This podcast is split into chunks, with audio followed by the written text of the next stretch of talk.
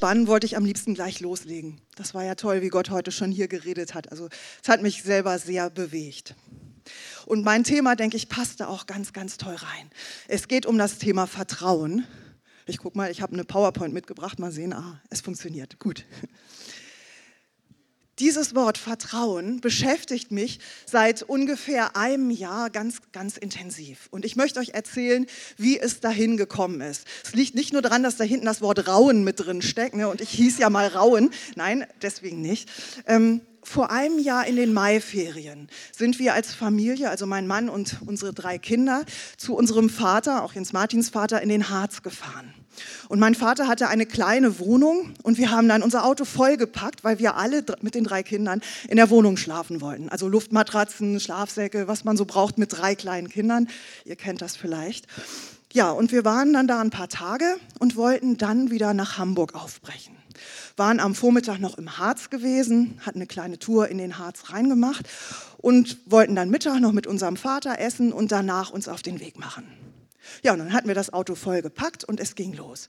Ähm, Osterode, so heißt die Stadt, wo mein Vater wohnt, ähm, da muss man nach Seesen fahren, dort ist die Autobahnauffahrt. Das sind vielleicht zwanzig, dreiundzwanzig Kilometer. Das ist eine Schnellstraße, zwei Spuren auf jeder Seite, recht eng. Also wenn man da einen Lastwagen überholt, hat man immer schon so ein bisschen Befürchtung, was dann passieren könnte. Ähm, kein Standstreifen und nur einen Parkplatz und wenig Ausfahrten. Wir fuhren also diese Straße, mein Mann fuhr ähm, und die Kinder-C D war gerade zu Ende, war also mal leise im Auto ausnahmsweise. Und dann sagte mein Mann, du hör mal, immer wenn ich Gas gebe, das klingt irgendwie komisch. Und es klang auch etwas seltsam, aber das Auto fuhr, man merkte jetzt nichts Besonderes. Und was sollten wir machen? Wir mussten dringend nach Hamburg, ich musste am nächsten Tag arbeiten. Ähm, Man dreht ja dann auch nicht um und sagt, das Auto hört sich komisch an. Das ist ja auch irgendwie kein Warnblinker oder so, war, war jetzt nichts, irgendwie, was man sehen konnte. Wir sind also weitergefahren. Und auf dieser Schnellstraße gibt es eine Stelle, da gibt es eine scharfe Kurve und da steht ein Blitzgerät. Ich komme ja von da, ich wusste, dass das kam. Äh, mein Mann wusste es auch schon, wir waren ja ein paar Mal schon zusammen im Harz. Er wollte also abbremsen, damit wir auch ja nicht geblitzt werden. Und dann merkte ich, dass er auf einmal ganz blass wurde und sagte, die Bremse geht nicht. Und ich denke, ihr könnt verstehen, was da in einem vorging. Ne? Ich saß vorne, drei Kinder hinten, Auto voll bepackt. Mein Mann sagt, die Bremse geht nicht. Ich dachte, mein Herz bleibt stehen. Puh. Und dann mein nächster Gedanke, Hauptsache die Kinder merken das jetzt nicht, was passiert. So, und mein Mann versuchte dann verzweifelt ähm, Handbremse, Fußbremse runterschalten, was man so tut.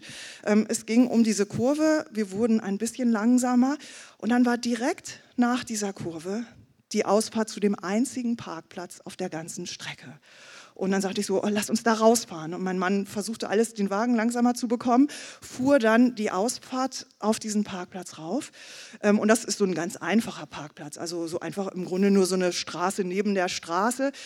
Es stand aber kein Auto da, zu meinem großen, zu meiner großen Erleichterung. Und es ging leicht bergauf auf diesem Parkplatz. Und so schaffte er es dann, den Wagen zum Stehen zu bringen. Ganz am Ende der, des Parkplatzes stand ein Lastwagen, aber wir schafften das noch ein paar Meter vor diesem Lastwagen, mit dem Auto zum Stehen zu kommen. Oh, ihr könnt euch vorstellen, was ich da empfunden habe. Ja, wir haben dann erstmal so den Kindern das gar nicht so gezeigt, was gerade eigentlich passiert ist. Ähm, es war einer dieser ganz, ganz heißen Tage. Wir haben dann die Kinder ähm, aussteigen lassen. Und dann merken wir, eigentlich war alles echt so von Gott geführt. Es war ein Parkplatz, wo ein Baum stand, wo sie im Schatten auf dem Rasen da sein konnten. Sie hatten einen Ball mit dabei, haben dann ein bisschen Ball gespielt. Ich habe Picknicksachen rausgeholt und dann ähm, haben wir den A D A C angerufen, was man dann so tut. Und dann dachte ich, im Harz, ich weiß nicht, ob ihr euch da auskennt, das ist ja am Ende der Welt, im Harz äh, den A D A C anrufen, wie lange dauert das wohl, bis der dann dahin kommt? Ja, und dann saß ich da an meinem Telefon und dachte so, wie kriegen wir das jetzt alles hin und was macht der dann? In, Im Kopf geht ja dann ganz viel ab, ne? Wie kommen wir jetzt nach Hamburg, wie geht's weiter mit den Bremsen, die nicht gehen und so. Dann habe ich am Telefon dann dem A D A C geschildert, was los ist und sagten sie, ja, wir gucken mal, wahrscheinlich eine halbe Stunde. Da dachte ich, wow, halbe Stunde, das ist cool. Dann haben die Kinder gespielt, wir haben gewartet, die riefen nochmal an und sagten, ja, es dauert noch ein bisschen länger, sie schicken Abschleppwagen, aber es klappt alles. ja, dann kam wirklich ein großer Abschleppwagen. Ich dachte, ist ja auch gut, ne? Wir haben Caddy voll bepackt, äh, macht schon Sinn. Äh, der stieg der A D A C-Mensch aus, guckte sich, äh, ja, sagte zu meinem Mann, machen Sie noch mal vorne auf. Er guckte vorne rein, sagte, ja, sehe ich gleich, was das ist. Da war so ein Unterdruckschlauch, nannte er das, der wird aufgeschrumpft, so wurde mir das erklärt. Also der wird heiß gemacht und dann auf so ein Ende draufgedrückt und dann, wenn er kalt wird, ist er ganz fest da drauf. Und da war das Ende abgeplatzt und er war abgegangen. Und das machte irgendwie, dass die Bremsen nicht mehr funktionierten. Sagte er, es ist eigentlich nichts Schlimmes. Ich müsste nur den Schlauch da drauf kriegen, irgendwie einen Draht drum machen und den ganz fest machen und dann könnten Sie sogar damit weiterfahren. Ich habe aber jetzt nur einen Abschleppwagen hier. Ich hatte gedacht, ich müsste Sie jetzt mitnehmen. Ich habe keine Werkstatt, äh, kein, kein Werkzeug mit, kein Material. Was ich jetzt bräuchte, wäre ein Draht. Ja, wer hat bitteschön schon einen Draht im Auto, der lang genug ist und fest genug, um das dann da festzumachen? Kam meine kleine Tochter, acht Jahre, damals war sie auch, ja, gerade acht, nee, damals war sie noch sieben, sieben Jahre. Sag, Mama, ich habe einen Draht. Und ich so, Rivka, schön, lass uns mal hier mit dem Mann alleine. Nee, Mama, ich habe wirklich einen Draht, hinten im Auto, soll ich mal holen? Und dann klettert sie ins Auto rein, hinten da auf ihren Sitz zwischen allen Schlafsäcken, kommt raus mit so einem langen, festen Draht, gibt dem, dem A D A C-Menschen und sagt, hier, können Sie den gebrauchen? Und er, das ist genau das, was ich jetzt brauche. Super, danke schön. Und dann nahm er den Draht, stopfte den Schlauch da wieder drauf, umwickelte den ganz fest und sagte, wissen Sie, Sie können jetzt weiterfahren. Hier in fünf Kilometern ist eine Fachwerkstatt. Ähm, bis dahin fahren Sie und die kümmern sich, da sagen Sie, was los ist und dann machen Sie Ihnen das fertig, dann können Sie bis Hamburg fahren. Ja. Wir alles eingepackt, ins Auto, losgefahren. Da in der Werkstatt wurden wir versorgt. Im Endeffekt, ich glaube, mein Mann hat gestern nochmal nachgeguckt. Ne? Wie teuer war das? zweiundachtzig Euro mit Handwerkerkosten. So, ne? Also es war ein Witz im Grunde.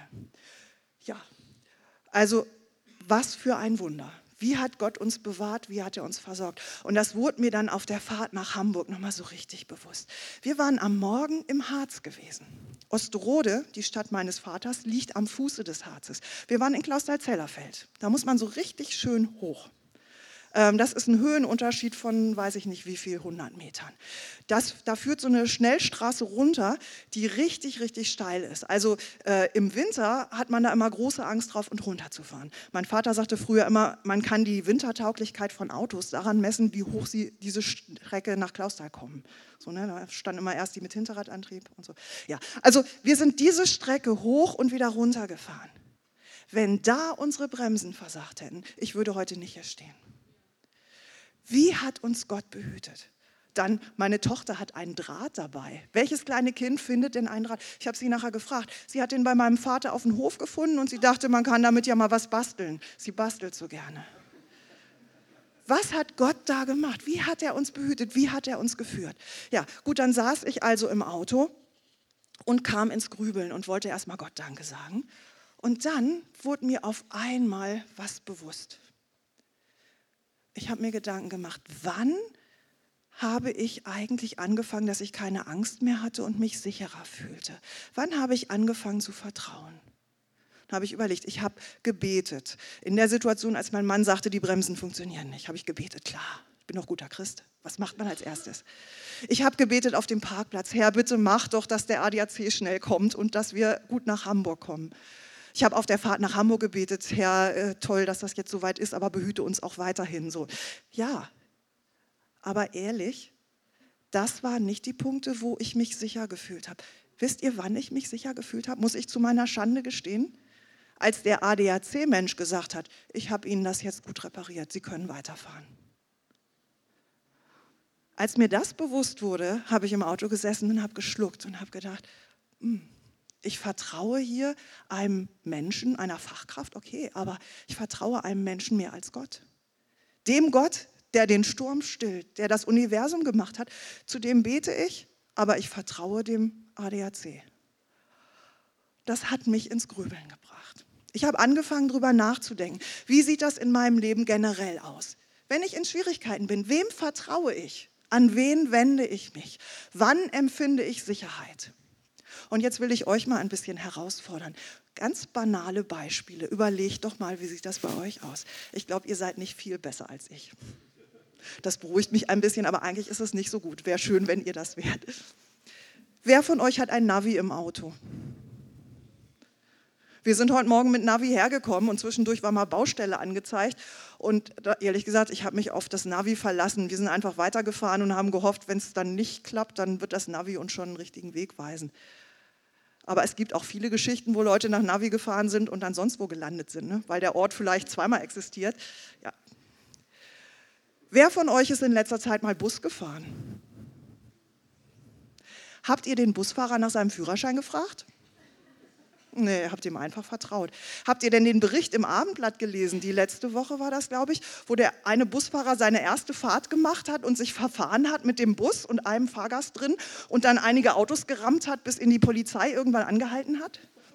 Hätte der Fahrgast doch besser mal gefragt, ne? So viel zu vertrauen. Wer von euch ist geflogen, so im letzten Jahr, mal in Urlaub? Seid ihr vorher zum Piloten gegangen, Gareth? Hast du ihn gefragt, ob er äh, ein Diplom hat, irgendwie Flugzeug zu fliegen? Ja. Wer war im Krankenhaus und musste sich operieren lassen? Habt ihr vorher mal abgeklärt, ob der Arzt denn überhaupt richtig qualifiziert ist? Vielleicht war das ja irgendwie einer, der gar kein Arzt ist oder so, ne? Man weiß ja nicht. Es gibt ja die seltsamsten Geschichten. Ich bin Lehrerin. Mich hat noch nie in meiner, ich glaube, schon bald fünfundzwanzigjährigen Lehrerkarriere jemand nach meinem Zeugnis gefragt. Die Eltern vertrauen. Ich meine, ist ja schön für mich, ne? Es wäre auch ein bisschen peinlich, wenn sie so kämen und fragen würden. Aber wie gesagt, ne? Das Vertrauen ist anscheinend da.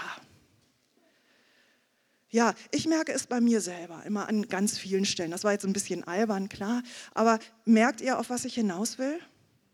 Also ich merke es bei mir, wenn ich zum Beispiel krank werde. Oder wenn meine Kinder krank sind, bei Kindern ist das, glaube ich, immer noch extremer, ne?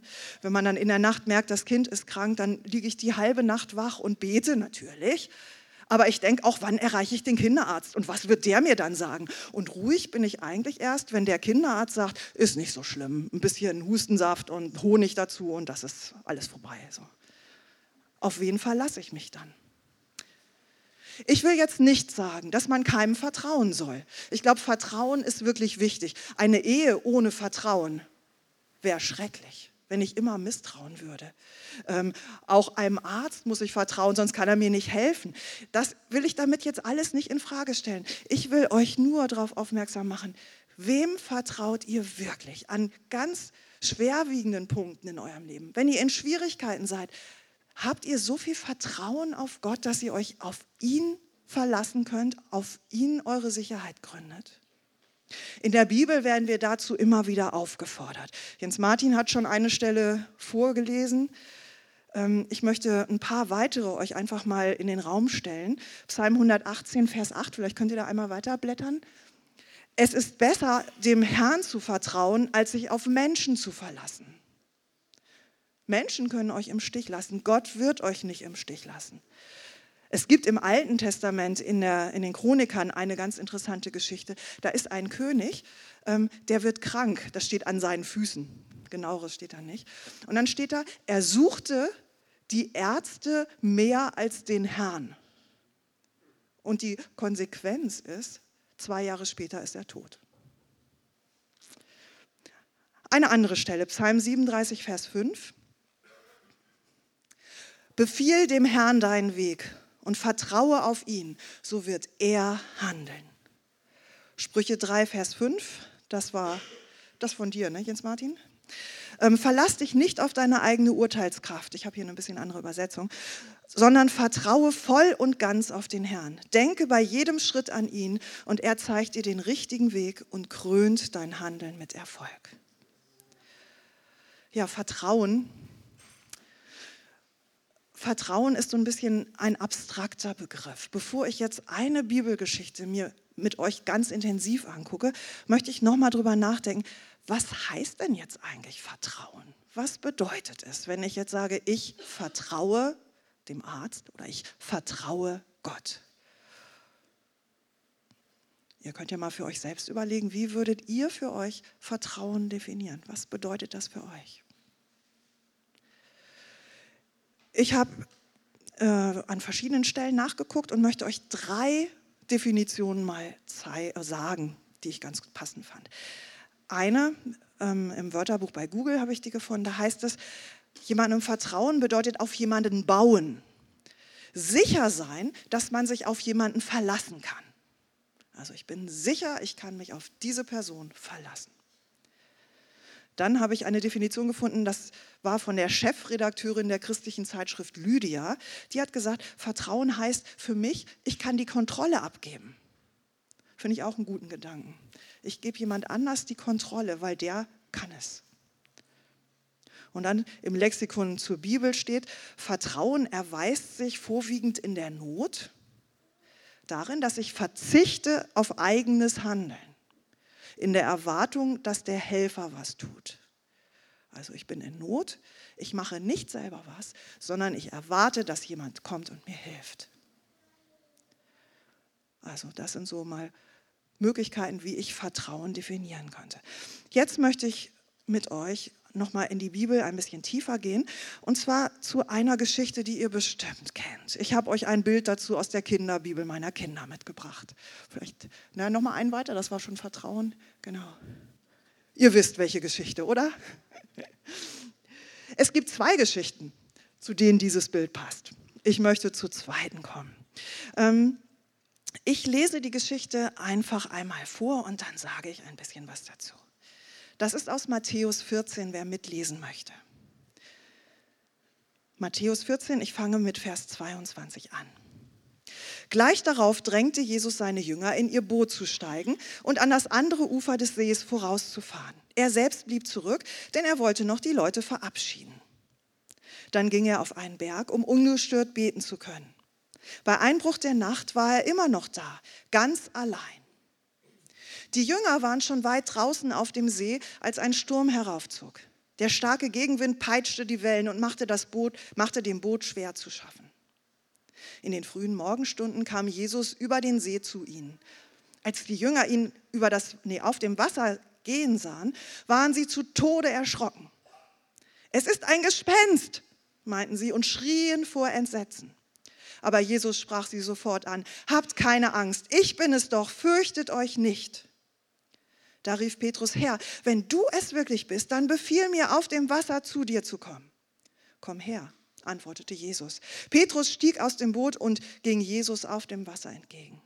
Kaum war er bei ihm, da bemerkte Petrus, wie heftig der Sturm um sie tobte. Er erschrak und im selben Augenblick begann er zu sinken.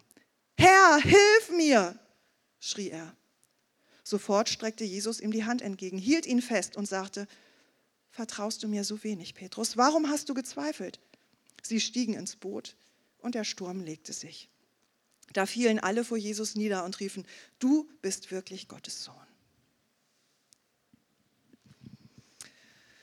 Wie sieht es in dieser Geschichte aus mit dem Vertrauen der Jünger? Die Jünger waren schon eine ganze Zeit mit Jesus unterwegs. Die hatten schon richtig viel erlebt. Wenn ihr in dem, Kap- äh, in dem Buch Matthäus mal zurückblättert, das war jetzt Kapitel vierzehn, in Kapitel acht wird beschrieben, das war diese andere Szene mit dem Boot, wie Jesus mit den Jüngern im Boot ist und Jesus schläft ein und es kommt ein Sturm. Und dann sind die Jünger völlig verzweifelt und wecken Jesus und sagen: Jesus, wir gehen unter. Und dann sagt Jesus: Habt ihr denn kein Vertrauen? Und dann gebietet Jesus dem Sturm und der Sturm hört auf. Das haben die Jünger schon erlebt. Also im Grunde ist das hier irgendwie eine Wiederholung der Situation. Trotzdem haben die Jünger eine Todesangst. Was haben die Jünger außerdem erlebt? Wenn ihr in den Kapiteln vorher blättert. Sie haben erlebt, wie die Schwiegermutter von Petrus geheilt worden ist. Sie haben gesehen, wie Blinde von Jesus geheilt worden sind. Den Knecht des Hauptmanns, den Jesus aus der Entfernung geheilt hat. Da hatte Jesus ja Anweisungen gegeben, der soll da hinten geheilt werden, der war gar nicht da. Das haben sie alles erlebt. Und trotzdem sitzen sie auf dem Boot und haben Todesangst. Und sie wurden schon von Jesus ausgesendet, zu zweit. Und dann sind die Jünger ja unterwegs gewesen und sie haben Leute geheilt, sie haben Dämonen ausgetrieben. Die haben das, die Herrlichkeit Gottes schon gesehen. Und trotzdem haben sie Todesangst. Ich sage es immer wieder. Und jetzt, gerade eben, vor dieser Situation, waren sie zusammen mit fünftausend Leuten, also Männern plus Frauen und Kindern, die Jesus gespiesen hat, wo Jesus da aus ähm, fünf Broten und zwei Fischen genug Essen für alle gemacht hat. Das haben sie gerade eben erlebt. Und dann sind sie auf dem Boot und kommen in den Sturm und denken, sie sterben. Wie ist das da mit dem Vertrauen? Es beruhigt mich ein bisschen. Dann ist es bei mir ja vielleicht doch nicht ganz so schlimm. Trotzdem, wie traurig eigentlich, oder? Also die Jünger waren nämlich wirklich in großer Gefahr, so rein menschlich betrachtet. Der See Genezareth ist bekannt für diese gefährlichen Fallwinde, die ganz plötzlich kommen und wirklich meterhohe Wellen ähm, dann hervorrufen. Und die Jünger waren schon lange unterwegs. Jesus hatte sie abends losgeschickt und man nimmt an, dass Jesus erst so zwischen drei und sechs Uhr morgens kam. Das heißt, die hatten schon mehrere Stunden lang da Todesangst gehabt. Trotzdem, ähm, es ist interessant, die Jünger, da steht nichts davon, dass sie anfangen, ähm, zu Jesus zu beten.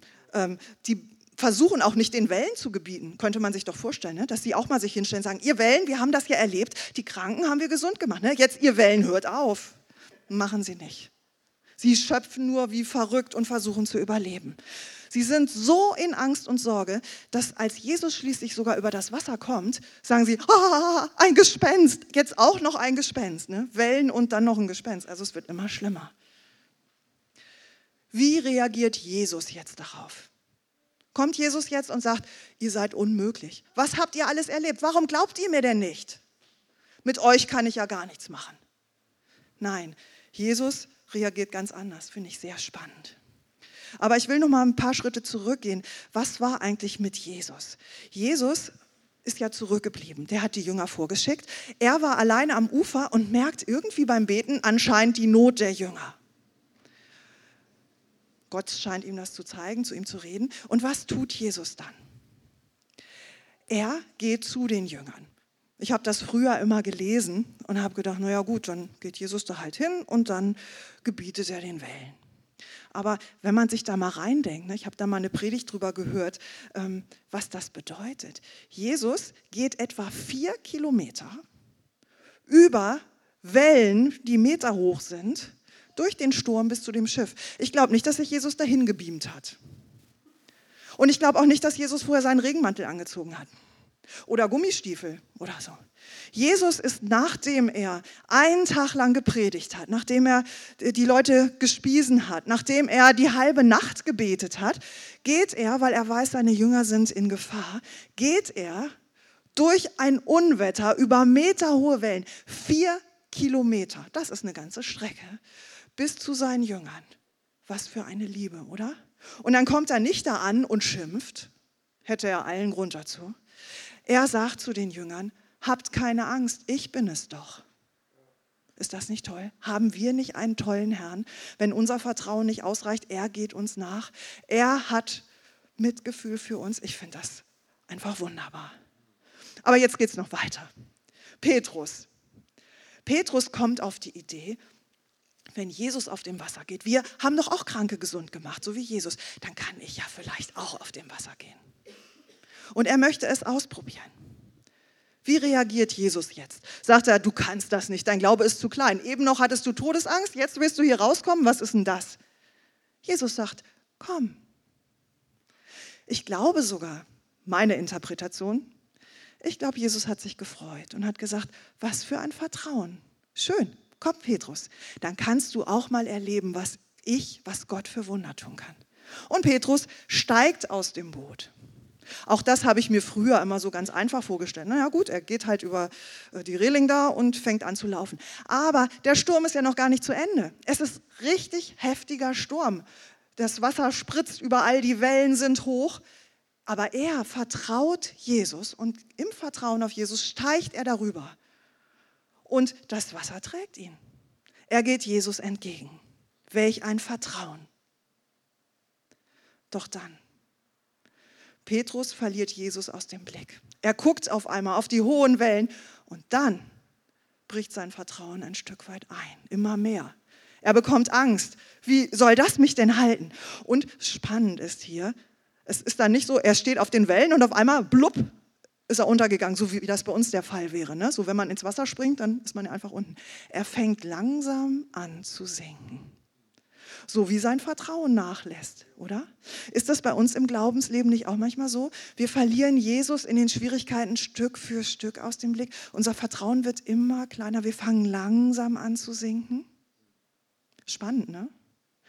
Aber er sinkt nicht so schnell, dass er ganz untergegangen wäre. Jesus holt ihn nicht aus dem Wasser raus. Jesus muss da nicht tauchen oder so.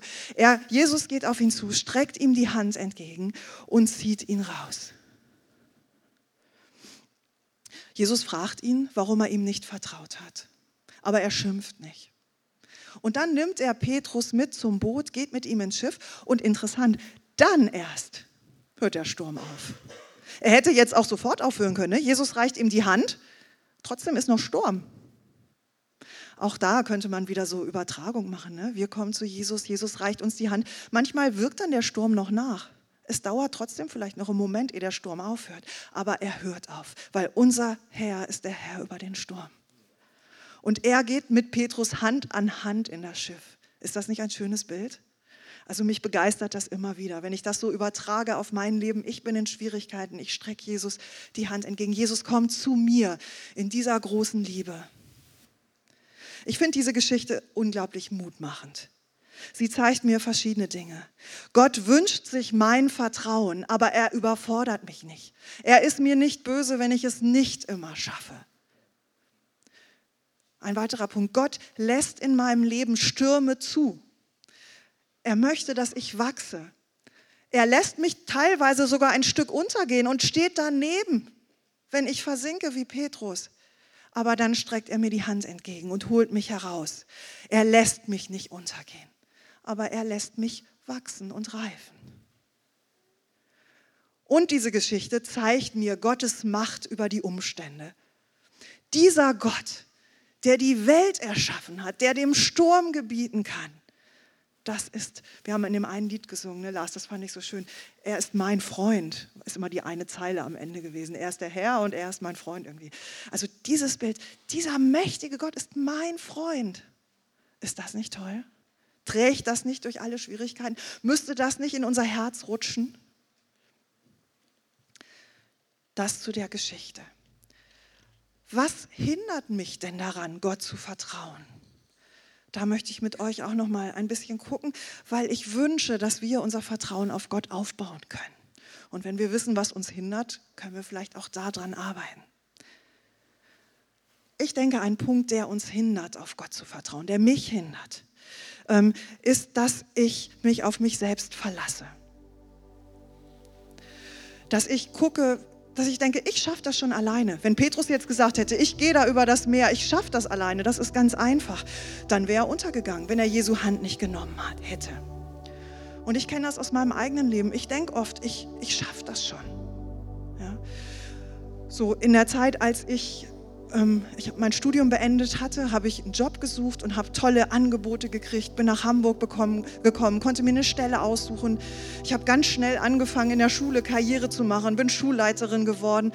Ähm, ich war stolz. Ich habe gedacht, ich schaffe das. Ich, natürlich mit Gottes Hilfe. Ich habe in der Gemeinde gepredigt.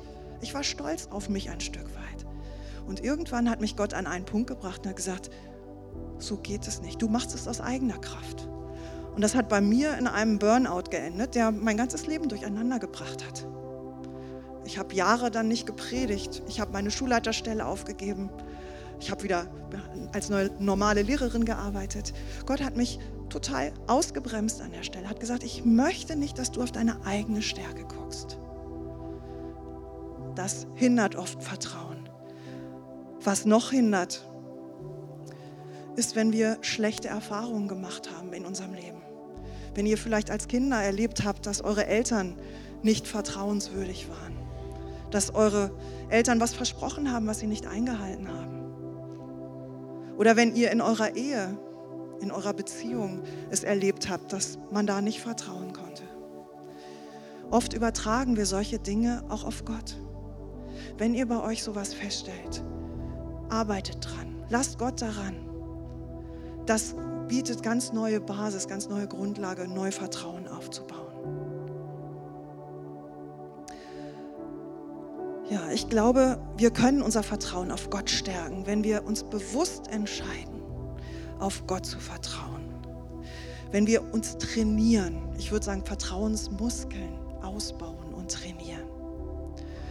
Und ich möchte zum Abschluss noch eine kurze Geschichte erzählen, was das heißt, im Alltag ganz banal zu üben, Vertrauen zu üben. Es war ähm, auch vom halben Jahr oder so, war ich mit meinen Kindern unterwegs und war ganz viel mit dem Auto gefahren den Tag über, musste die dahin bringen und dahin und dahin. Und abends holte ich alle ab und fuhr nach Hause. Und dann stand ich auf einer zweispurigen Straße. Neben mir hielt ein Autofahrer und winkte mir wie wild und machte mir ein Zeichen, ich soll mein Fenster runterkurbeln. Das habe ich gemacht. Und er sagte, Ihnen fehlt das Nummernschild. Und ich dachte, oh Gott, mein Nummernschild ist weg. Ich bin den ganzen Tag unterwegs gewesen. Wo habe ich das verloren? War echt verzweifelt. Und dann habe ich überlegt, was, was mache ich denn? Ich bin nach Hause gefahren ähm, und dachte so, oh, ich habe jetzt in der Zeit gar keine Möglichkeit, da jetzt noch irgendwie zu einer Kfz-Stelle zu fahren die nächsten Tage und was muss ich dann machen? Und schrecklich, habe ich gebetet und so. Dann dachte ich, na gut, ich werde abends nochmal rumfahren und nach dem Nummernschild gucken. Und dann wartete ich, bis mein Mann nach Hause kam, habe dann sein Auto genommen und wollte nochmal gucken fahren. Und dann kam meine kleine achtjährige Tochter, wie gesagt, die mit dem Draht, ne? Die sagte dann, Mama, ich will mitfahren. Und ich dachte, es ist schon viel zu spät, ne? Ich nehme die jetzt nicht mit. Doch, Mama, ich guck mit, bitte lass mich mitfahren. Und dann ist sie mit ins Auto ähm, und dann bin ich losgefahren und dann dachte ich, das ist eine Situation, wo ich eigentlich jetzt zu Gott beten könnte. Ihm so mein Vertrauen aussprechen, Gott, lass mich das Schild finden. Und dann habe ich gedacht, naja, ähm, wenn ich jetzt bete, ne, und ich fahre mit meiner Tochter und wir finden das Schild nicht, was denkt dann meine Tochter? Nachher sagt sie dann, oh, ich glaube gar nicht mehr an Gott, der tut ja sowas dann nicht oder so. Und ich habe echt mit mir gekämpft. Ich dachte, ich bete jetzt einfach still für mich, so muss sie ja nicht hören. Ne? Wenn Gott das jetzt nicht erfüllt, dann merkt sie das halt nicht. Und dann habe ich gedacht, ich will lernen, Vertrauen zu praktizieren und das sollen auch meine Kinder merken. Dann habe ich gesagt, pass auf, Rivka, wir beten jetzt zusammen. Und ich bete jetzt drum, dass Gott uns hilft, dass wir dieses dumme Nummernschild finden. Dann hat sie gesagt, ja Mama, machen wir. Kinder sind da ja ungezwungen. Ne? Dann haben wir gebetet ähm, und ich habe dann auch noch so ein bisschen rumgeeiert im Gebet. Ne? So, Herr, wenn wir es dann nicht finden sollten und bitte mach doch das, es wäre ja schön, wenn wir und so. Ne? Ihr kennt sowas wahrscheinlich. Ne? Auf jeden Fall sind wir dann weitergefahren und ich war echt nervös. Ich habe gesagt, Gott, bitte lass uns das Schild finden. Ne? Wie, sie, wie stehe ich da? Ne? Da merkt ihr, ne? Ich. Nicht, wie steht Gott da, ne? Wenn wir das Schild nicht finden. Und dann sind wir gefahren, sind zur Schule gefahren, wo wir waren. Und da waren Bauarbeiter, die habe ich gefragt, haben sie irgendwo das Schild gesehen? Nee, keiner Schild gesehen. Und so. Ich wusste auch nicht mehr, wo ich noch überall lang gefahren war. Und ich stand einfach und sagte, Gott, zeig mir, wo ich langfahren soll. Und dann hatte ich den Eindruck, ich soll da einen bestimmten Weg fahren, wo ich gar nicht unbedingt dachte, dass ich da langfahren sollte. Wir fuhren da lang, da sagt meine Tochter, Mama, guck mal da, da ist so was Komisches am Straßenrand, das sieht aus wie Kleidung oder so. Und dann gucke ich da hin und dann hatten da irgendwie Maler so Reste hingelegt. Aber neben den Resten, wisst ihr, was im Gras lag? Unser Nummernschild. In Hamburg, am Straßenrand, wo ich den halben Tag da durch Hamburg gefahren bin. Ich bin dann da rauf, äh, habe angehalten, habe das Nummernschild geholt, bin zum Auto zurückgesprungen. Ich bin nicht so der emotionale Typ, ne? Ich bin aber trotzdem zum Auto zurückgesprungen, habe gesagt, Rivka, wir müssen jetzt Gott Danke sagen. Haben im Auto gesessen und haben gebetet und sind nach Hause und als Erste sagt sie, Mama, ich will aber rein und will Papa das erzählen, dass wir das Schild gefunden haben. Und dann hat sie das in der Schule erzählt. Ich habe das in der Schule meinen Klassen erzählt. Ähm, und das war für uns ein Riesenerlebnis. Ihr werdet vielleicht sagen, es ist banal, ein Nummernschild. Aber was hat das im Leben meiner Tochter bewirkt? Und mir hat es gezeigt, wenn ich anfange, Gott an kleinen Stellen zu vertrauen, dann kann er große Dinge tun. Und das möchte ich euch heute mitgeben. Fangt an, euer Vertrauen zu trainieren. Heute im Vorgebet ging es darum, unser Glaubensschild ist oft zu klein. Das machen wir größer, wenn wir Gott vertrauen, Stück für Stück. Fangt an in kleinen Sachen. Und überlegt euch, unser Gott regiert die Welt. Der hat alles in der Hand. Wenn wir dem wirklich vertrauen, was kann der tun? Was kann er durch dich tun? Dann kann er uns gebrauchen. Dann können wir wie Petrus auf dem Wasser gehen. Dann sind im Grunde keine Grenzen da für Gottes Macht, wenn er durch uns wirkt. Gut, ich möchte zum Ende kommen Ich habe euch zum Abschluss, damit das bei euch hängen bleibt, nochmal vier Fragen mitgebracht. Die werde ich einfach vorlesen und ich möchte euch bitten, dass ihr die mit in die Gebetszeit jetzt hineinnehmt. Denkt drüber nach, beantwortet sie für euch vor Gott und überlegt, wie könnt ihr euer Vertrauen aufbauen. Ich lese einfach mal vor und ihr könnt schon so im Gebet vielleicht die Augen schon schließen mit zuhören und lasst euch die Fragen einfach mal stellen. Erstens, wem vertraue ich wirklich? Wer oder was gibt mir Sicherheit? Welche Erfahrungen habe ich bisher in meinem Leben in Bezug auf Vertrauen gemacht? Brauche ich vielleicht Heilung?